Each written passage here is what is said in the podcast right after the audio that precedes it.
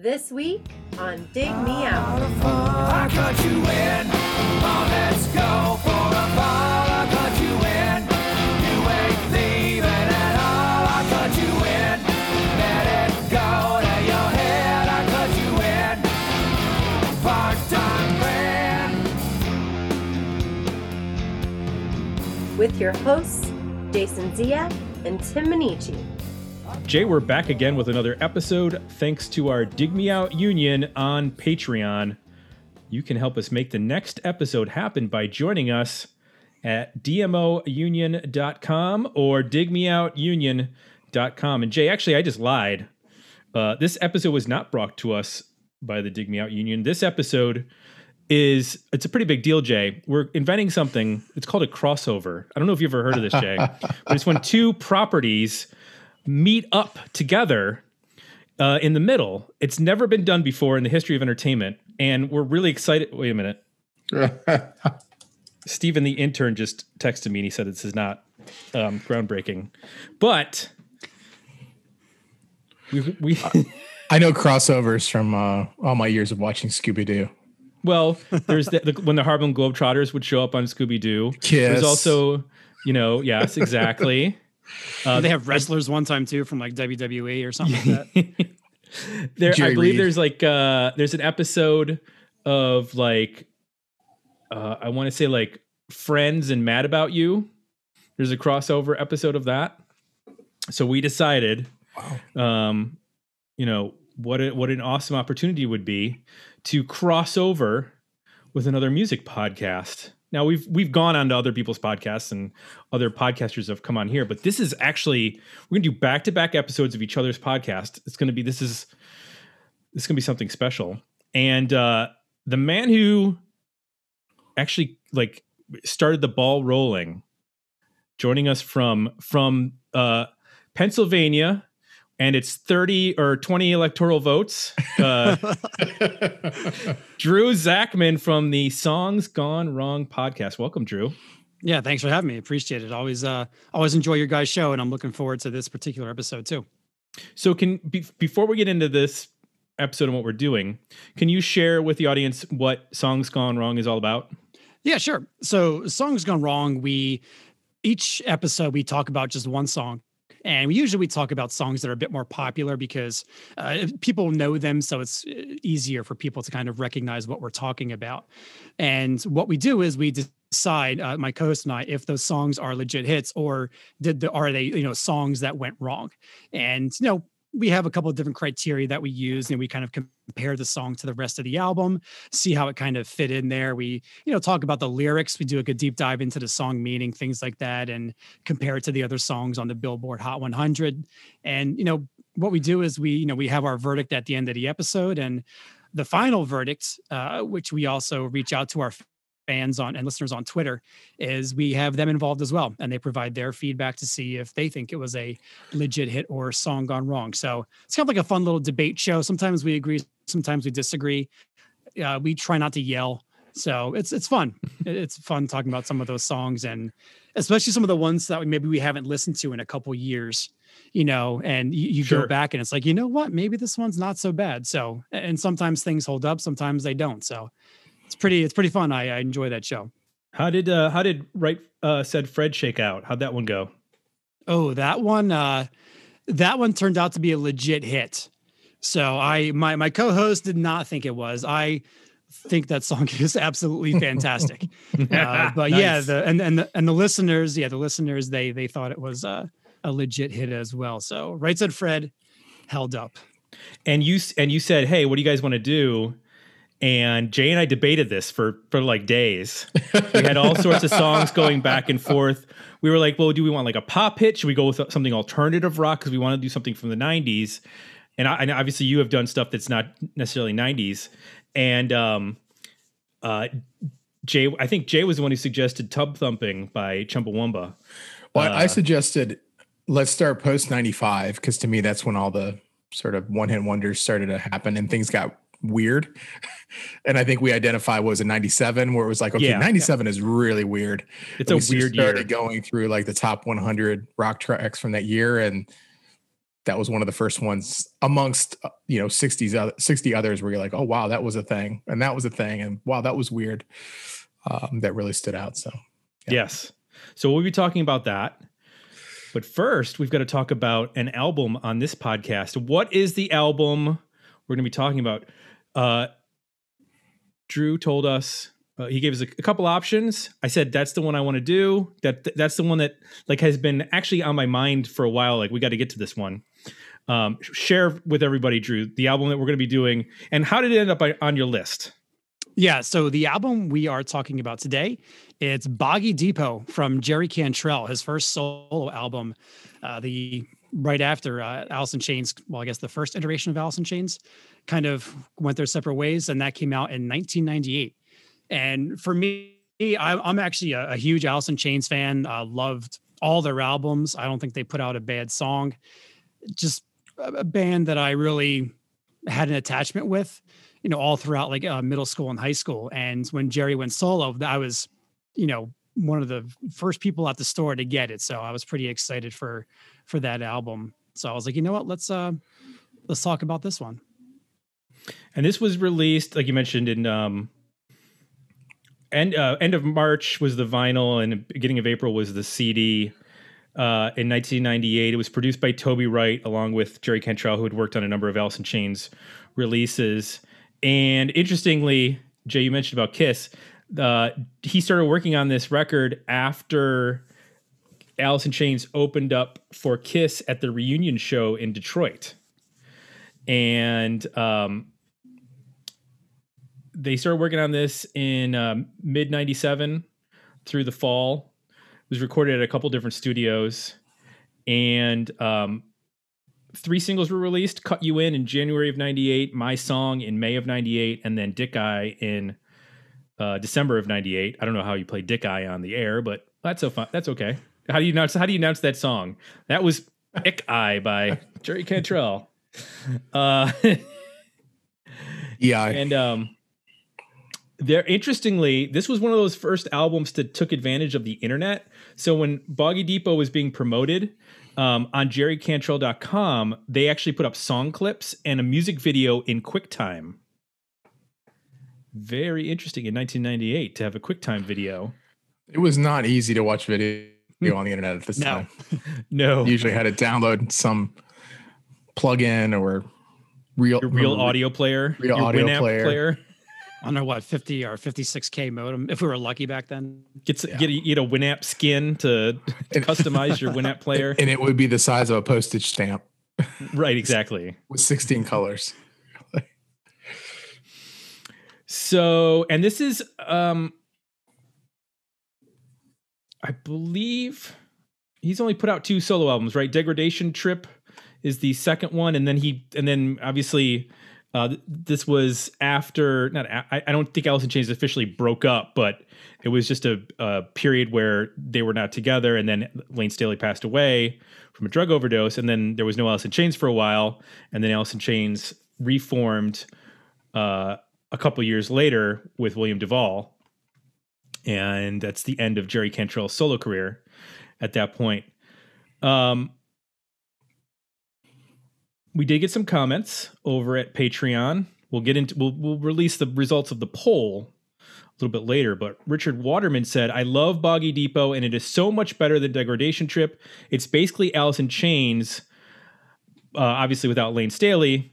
Even Toby Wright is producing. In saying that, the vocal production overall sound is very different to Alice in Chains. It's just different enough to stand out but be familiar.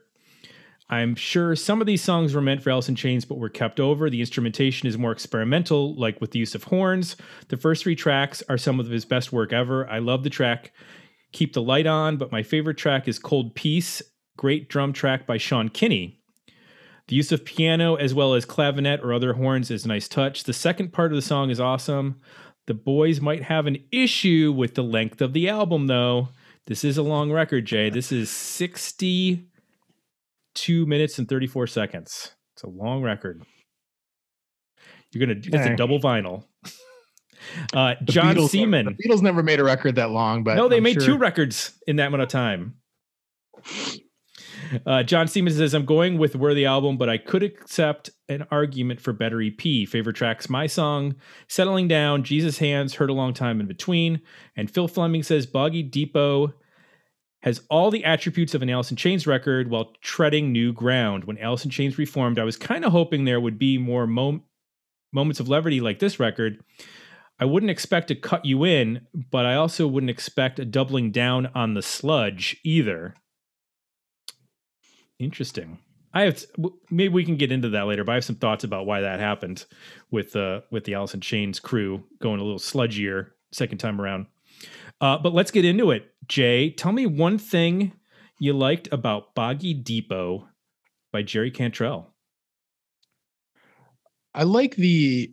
Uh, I guess it's uh, somewhat what what some of the comments are saying. Like it's familiar, um, but from a production and just I think even songwriting standpoint, it goes in some places that um, in Chains just can't go. Uh, I like from a production standpoint that it, it's a it just sounds a little more I guess simple. I mean, it is a they do explore different instruments and different types of songs, but it just sounds a little drier. Um, it's not as overall like as dark sounding and like almost a I'm thinking of like dirt. It's just that record is just like so heavy. And the and the yeah third record, same thing. It's even heavier than that. So it has a little more air in it. This record does, and a song like Dick Eye, like it has a great riff, you know, a very Alice in Chains type riff, but there's just something about it, the way it's produced and the feel. It just has this energy that you don't hear on Alice in Chains, other than maybe the first record. There's like a a little bit of a, it's a little brighter. It's a little maybe a little faster tempo, just a little nudge.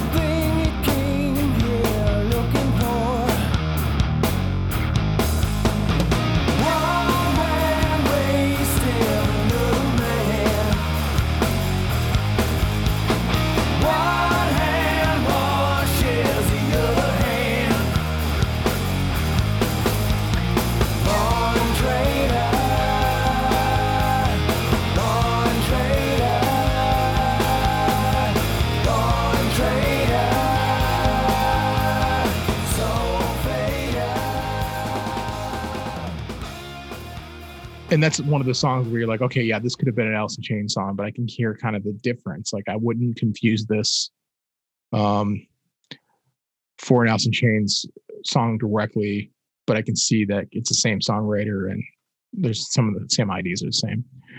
Um, I like his voice a lot, and you can definitely hear, you know, he'll do the Alice in Chains style harmonies and, and and even use some of the melodies that they would you know use on the records. But he also does stuff that he wouldn't you would never hear on one of the records you know pushing a little bit more air being more expressive using melodies that are a little bit more you know major sounding less drony. Um so i like hearing that too just that range. It brings another um i guess a, a little bit of a lighter feel to some of this material. Um and yeah, I mean, it does explore some different, just overall sonically, some different things you would never hear um, him do in Alice in Chains, whether it be, you know, using other instruments, um, horns or piano. Um, you know, obviously they did some acoustic stuff, but you know, it stretches um, a little bit there in terms of the instrumentation. So I think you get the songwriting that's somewhat familiar.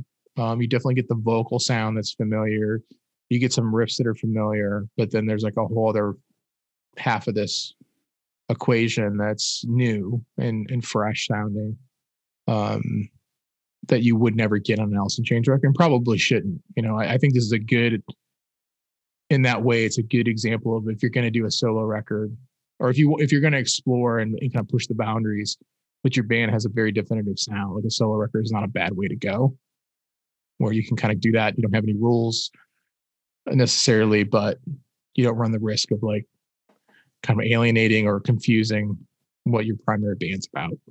Um, so I, I, I kind of respect that aspect of it as well. His decision to go ahead and make a a solo record out of this material.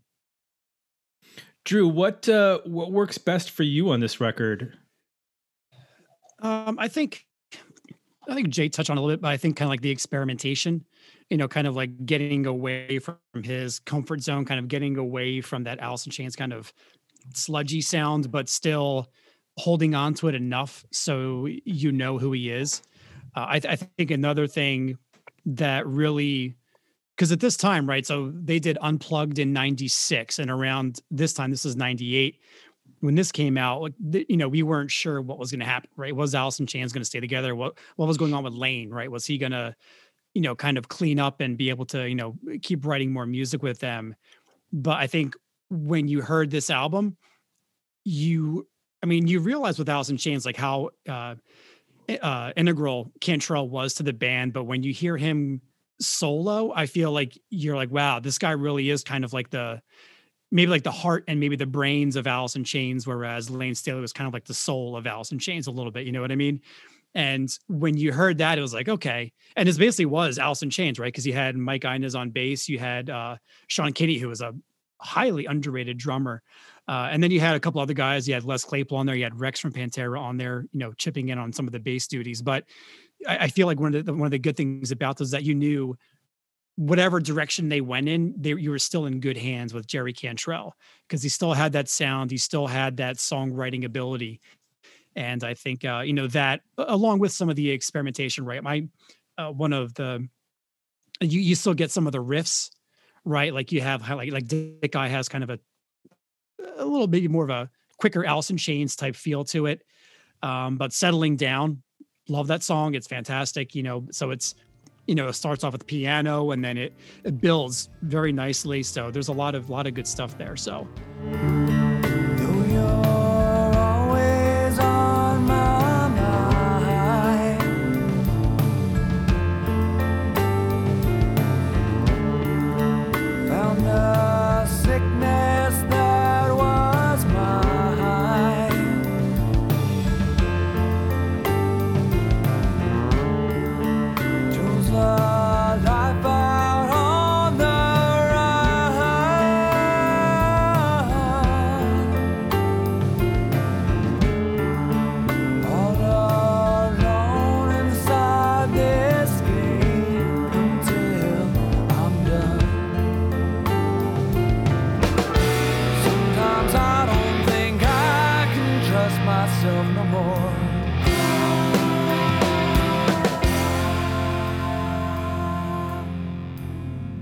I agree with you on the um there's touches of Alice in Chains, but in the right way. Like Keep the Light On has a great Alice in Chains style riff Correct. that reminds me of like Damn That River or Exactly. yeah, you know that and that's I like those more up tempo songs. Um, I'm not like a big down in a hole fan. Like that that kind of stuff is or Rooster. You know, I've heard those songs a billion times. I don't need to like wallow in that anymore. But if something heavy comes on, like them bones, I'm like, oh yeah, I want to hear that. And keep the light on totally reminded me of that. And I I think what I heard from this record was um where Alice in Chains had been, but also where it could have gone. Like when I listened to Cut You In, I, I think that's a really, really good song. And I remember the single when it came out being like, wow, there's horns on this song. I didn't ever think Jerry Cantrell would write a song with with horns on it. And then I realized like if if Lane Staley had been clean and been able to get his act together, like what what would he have done with that song? Like even if he just kept the same melody and everything, you know, could he have transitioned into a a di- you know just not this dour um uh you know s- sort of sad sack singer that he's sort of associated with um i wonder if he could have you know sort of evolved in the way that like Scott Weiland evolved between core and big band, you know, uh, or tiny music. Like there was a huge evolution for that band and for Scott Weiland as a performer. And I wonder if that could have happened for Lane Staley, but without, you know, knowing where that was going to go. There's so much stuff on here that you can hear Lane Staley's um individual sort of influences popping through. There's there's less of the i think of it as like the the black sabbath sludge that is on a lot of the early stuff um and that's sort of stripped back.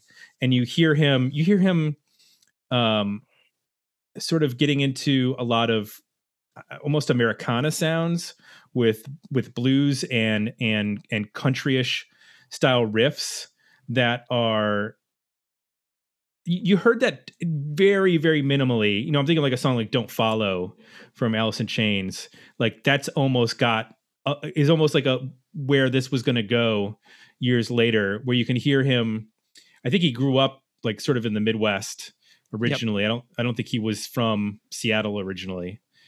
So you can hear a much broader palette that he's drawing from I also think that he's a little bit unleashed on this record, which is cool as a guitar player. Like this is a guitar player's record. There's guitar stuff happening all over this record that's really cool, and he's getting into like his rock uh tendencies on a lot of this that are uh not as on display. Like everybody knew he was a really good guitar player in Alice in Chains, even if when he was like kind of holding back. Like if you think about like Wood, Wood is very minimal. I mean, it's a great song, but his guitar playing is like almost non-existent in that song until the really the end of it. Whereas on this record, he is, you know, I don't know how many different guitars he used, but I'm assuming he went through an arsenal of different, you know, guitar tones and and you could hear him busting things out uh, for different uh, sounds all over the record. So I really enjoyed hearing that because it would just in, in a lot of ways it's just like um, the guitar player getting to shred uh, as much as he wants, uh, which was probably a little bit you know more reined in during the Alice in Chains years. So you definitely hear more influences on this record than on, on an Alice yeah. in Chains record. Like I can hear Pink Floyd on "Breaks My Back." I can hear a little bit of Jimmy Page on "Devil by Your Side." You know that riff in the chorus.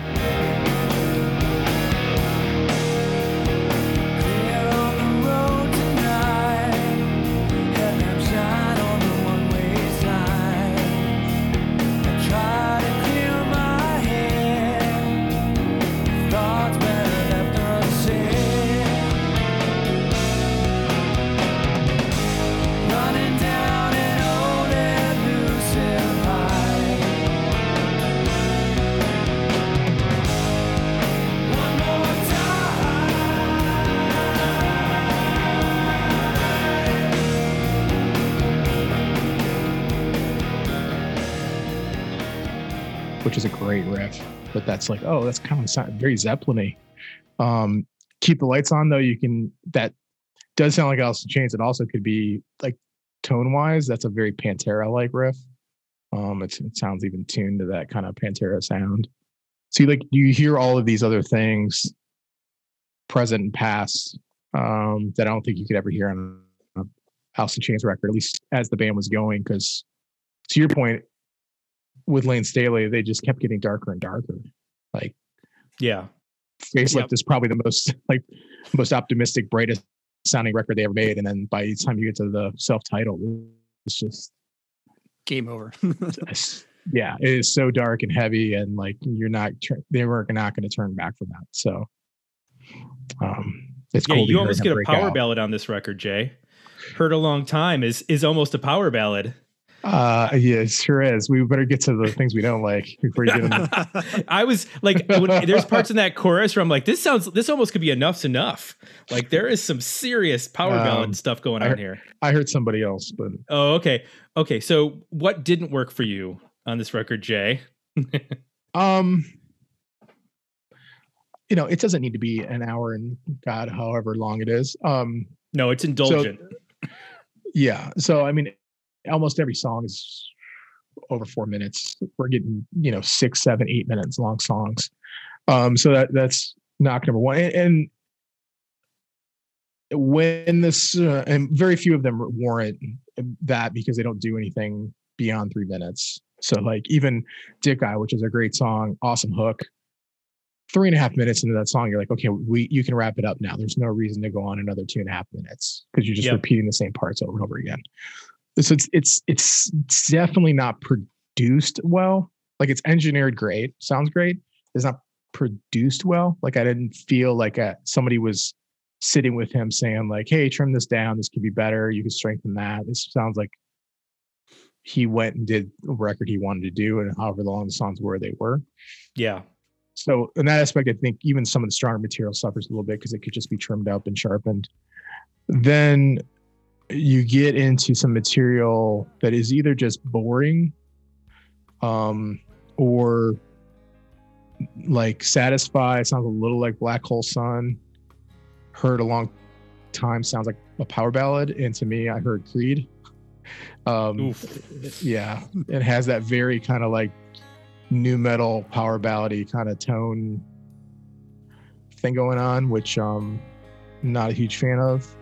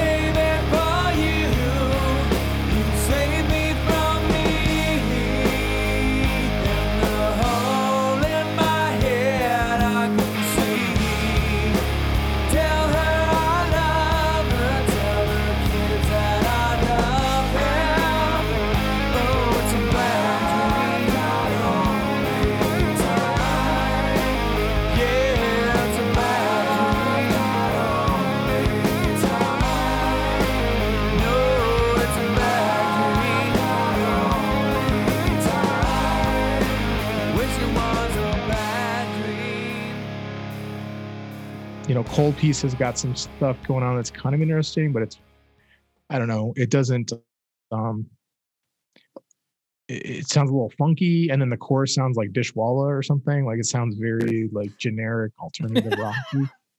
I did not Like- get Dishwalla. That was a that's a that's a yeah, to go back and listen to that chorus. Um, so it, it just meanders into this kind of it like walks this line of being like, okay, Alice in Chains, and then you get like Alice in Chains plus extra sauce, which is cool. And then all of a sudden it starts going downhill of like, okay, now we're in this space of like generic alternative rock um that I don't enjoy as much. So right. uh, yeah, I mean, I think that's my biggest criticism. Um, there's some things like, uh, is it cut you in that has the fretless bass on it, which I'm assuming is, uh, or no, settling down, It's settling down. That's- yeah. fretless bass all over it, which is like, it's kind of okay, but then it's kind of by then I'm like, God, this is six and a half minutes of like fretless bass mayhem when I, I kind of would like him just to calm down and just let me hear the song. Um, you know, so th- there's some things like that going on where it's like an experiment that is partially working but not fully. Um, so yeah, I think it's just overall inconsistent for me, um, and certainly doesn't warrant an hour plus record. Jay, that is uh, legendary bass player John Norwood Fisher of the band Fishbone. Okay. Just He's let you know. impressed. Um, yeah, I, I had, s- I, I honestly like. Maybe one more thing. Okay. But one more thing I just thought of, I forgot. Um, there's a ton of guitar. It's very indulgent guitar wise. It, it, but the rhythm guitars are so loud that I can't hear his solo sometimes. Like I'm like, oh, he did a solo. I oh, like I'm trying to listen to. him. Like I can barely hear it. It- Hmm. It's either panned far away or like the rhythm guitars are like they don't cut one out. They just leave them both blaring. So I found a lot of the extra guitar stuff to not be difficult to appreciate because the rhythm guitars are just so overpowering.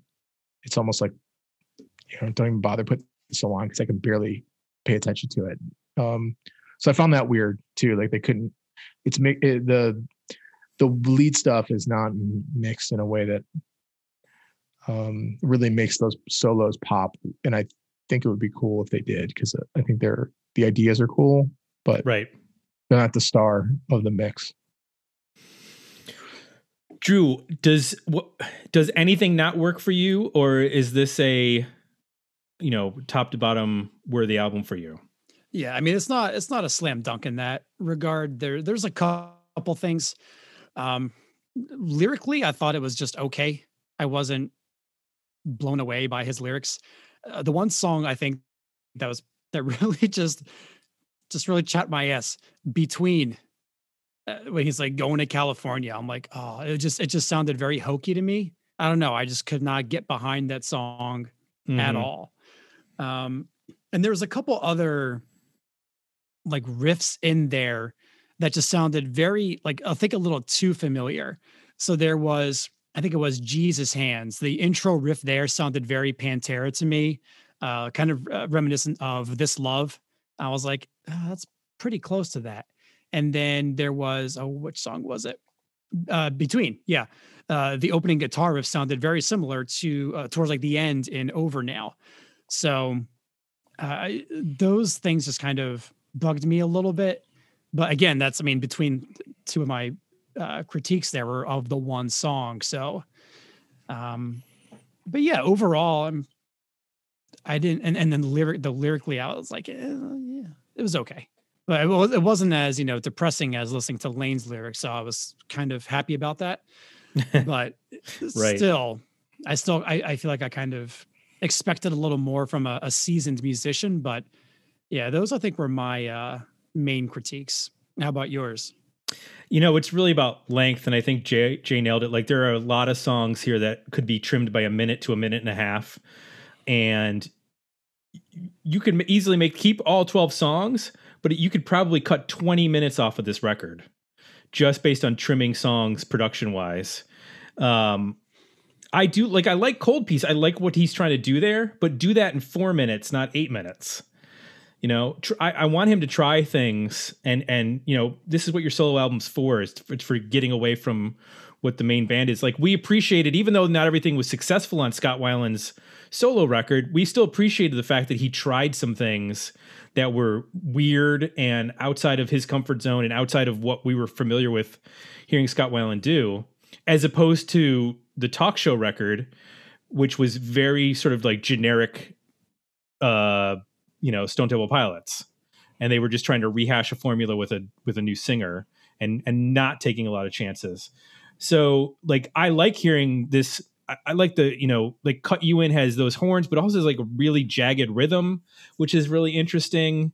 Um, I like that he is willing to stretch, but you know, honestly, when you hit tracks four and five, and it's 13 minutes of slow songs, like that is a little much at the start of the record.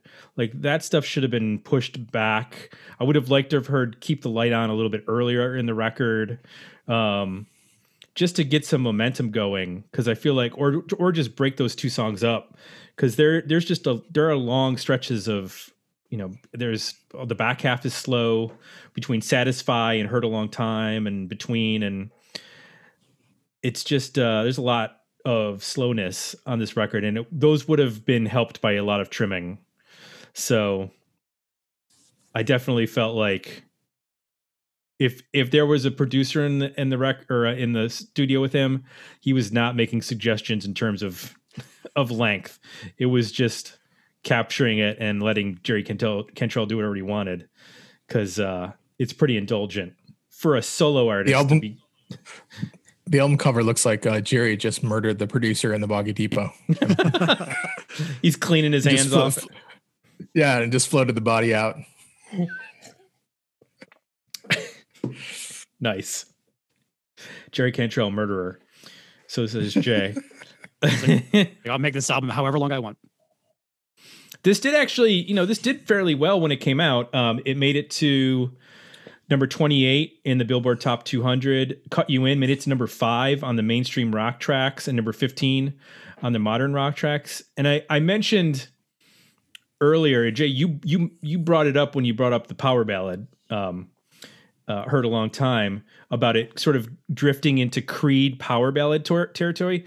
I feel like when Alice in Chains came back, the reason why they came back a lot heavier in some respects to what they were was realizing that the audience had changed. And I don't know if you, you know, agree with that or not, but there was no more like alternative radio that was playing Pearl Jam and and you know if you think about the early 2000s that was all consolidated and chewed up and spit out. And so you had like it was all like nu metal. It was like Linkin Park and Creed and Nickelback. So you kind of had to be like heavy and then it also allowed to them to like sort of transition into those big heavy um tours and and festivals where they could play on the same stages like a Mastodon or you know those sort of bands. And especially in Europe where you know that sort of all gets mixed together um they don't have to worry about being an alternative rock band. They can just be a heavy band and and sort of leave that aspect behind Yeah, I saw them. It would have been what 2000, whenever the reunion, when the first record came out with William. Um, was it 2011, maybe 12, somewhere around there? They headlined. Rock on the Range, yeah um, which is that all those bands you're talking about is a festival for those bands, and they went over amazing. Like for that reason, what you just said, like all the the old stuff sounded super heavy, but everybody knew it, and the new stuff just sounded like all the new bands. You know what I mean? Just super heavy, down tuned. Like it was a, you, you it all made sense. It was like, oh shit, they've you know really found a good spot to be in, and like you could tell like mm, they people just really were still into them. Like it was almost like they had never gone away. So Well, whereas Sound I saw. Soundgarden play the same show, and Soundgarden did not go over the same way. Right. Because Soundgarden got less and less heavy. Yep. And and and Alice in Chains, besides being, you know, the the the core of a lot of those bands, like you think about all those bands that followed like Godsmack and all those bands that like copied on that sound of that, you know, you tune you tune down half a step and then you drop D the the tuning, so you get that really heavy uh guitar riff sound and And Yeah, so Soundgarden many- was more uh, can be more experimental too. It was like you had softer stuff, but then you also had stuff that was just fucking weird. like right. You know, so like that crowd was just they wanted like just those down tune riffs that, you know, Right. at a big outdoor festival just sound good and you can run around and be an idiot. yeah, And, like, burden in my hand not Chains was well. able to right. Yeah, They were know. just able to split that difference of like still having tons of credibility, but like completely working for that environment. Right. So we're at our critical point here in the record, or in the record, in the uh, in the show where we've got to we've got to reach a conclusion on whether this is a worthy album, a better EP, or a decent single. Our patrons have voted. I'll release that information shortly. But Jay, where do you land? Where the album better EP or decent single for Boggy Depot by Jerry Cantrell? Oh, this is tough. Um, I'm going to caveat this a lot. I, I'm going to say EP to just be true and not like waffle. Um, I think it though it could be a 70s album. so I think you trim trim up a lot of these songs, and then my track listing would be Dick Eye, Cut You In, My Song, Settling Down, Breaks My Back, Devil by His Side, Keep the Light On. And then I would end with Between, but I would do like Between is more of like a like a stripped down kind of thing. You know, just have him do it on acoustic and like really make it like a album ender that is a totally different kind of make it a little bit more sentimental and like simpler sounding. And I think that would be a great 70s record that would probably bring you in around 40 minutes Mhm. Um, but the way it stands, I think it's a better EP. Drew, where do you land on this record? Yeah, I'm um I feel like I could go either way. I, this would be an amazing EP. Uh I feel like I feel like I'm going to go a worthy album. But it's I feel like if you took maybe a couple songs off of Degradation Trip and put them on here, that would be a pretty kick-ass album. But um I feel like this is an album by the skin of its teeth though. Uh, I agree. Dick Eye cut you in. My song "Settling Down." Settling, I love "Settling Down." It's probably one of my favorite songs. Uh, besides "Love, Hate, Love" off Facelift, this is probably one of my favorite Jerry solos. Just the way it builds up is pretty awesome. Um, he also introduced that song during the uh, the tripod recording sessions, and they wound up turning that one away, which I thought was interesting. Um, "Breaks My Back" is a good one. "Jesus Hands" I like. "Devil by His Side" I think was okay. "Keep the Light On's good. I liked "Satisfy." So I, I feel like there's I feel like there's nine eh songs that you could put on an album, but I it's it's it's like a tweener, I feel, between an EP and uh, a full length album. But I'll, I'll I'll give it the benefit of the doubt and I will give it a, a full album vote. And this is coming from a band who, you know, maybe made one of the best EPs of the 90s in Jar Fly. So I could definitely have seen this been almost, you know, a Jar of Flies like Alice in Chains record where it's a little off of what they typically do, get it down to seven songs. Um, I could see totally see that working. No, I agree. Yeah, I'm I'm I'm right there with you, Jay, in the sense that it's a incredibly strong like seven song EP. Um, but if you were to do a bunch of editing on the longer songs, it would easily be, you know, a, a nine song album in the 70 cents that would work perfectly for me. But it's just there's so much flab on a lot of these songs that need to be trimmed back that I just can't I can't give it the uh, the album approval. Uh, now that is in contradiction to our patrons who voted 75 to 25 were the album over Bender EP. So Drew, they're with you. All right. We have uh, we have betrayed our audience, and they will they will be uh, overturning the electoral college. Uh, they'll be removing the faithful electors and uh, and taking us down. so, but this is not over, folks, because even though um, this show is ending, we encourage you to now, uh, well, when this is over, to head on over to Songs Gone Wrong. And this, I don't, I don't know exactly when these two podcasts will launch. If it'll be the around the same time or or whatnot, but uh, go over to the uh, to the website uh, Songs Gone Wrong. Well, you can go to Sounder FM, which is where they're uh, you can find them, and then just also Songs Gone Wrong uh, dot com, and uh, look up the tub thumping episode because that's where Jay and I are are heading right after this episode. So, Drew, thanks for uh, coming on, dig me out, and doing this with us. Yeah, thanks for having me on. Uh, always, always appreciate your guys' work, and uh, looking forward to uh, talking about Chumbawamba. Jumbo Wumba. Never thought we'd do that, but here we are about to do that. Need to need to uh thank some uh folks and suggest some things. Uh thanks to our Patreon community, of course. Uh if you want to sign up for the box newsletter, you can do so at digmeoutpodcast.com. It's where you can suggest an album. And if you like what you heard, please consider leaving us some positive feedback over at Apple Podcasts. For Jay, I am Tim, and we are out, and we'll be back next week with another episode of Dig Me Out.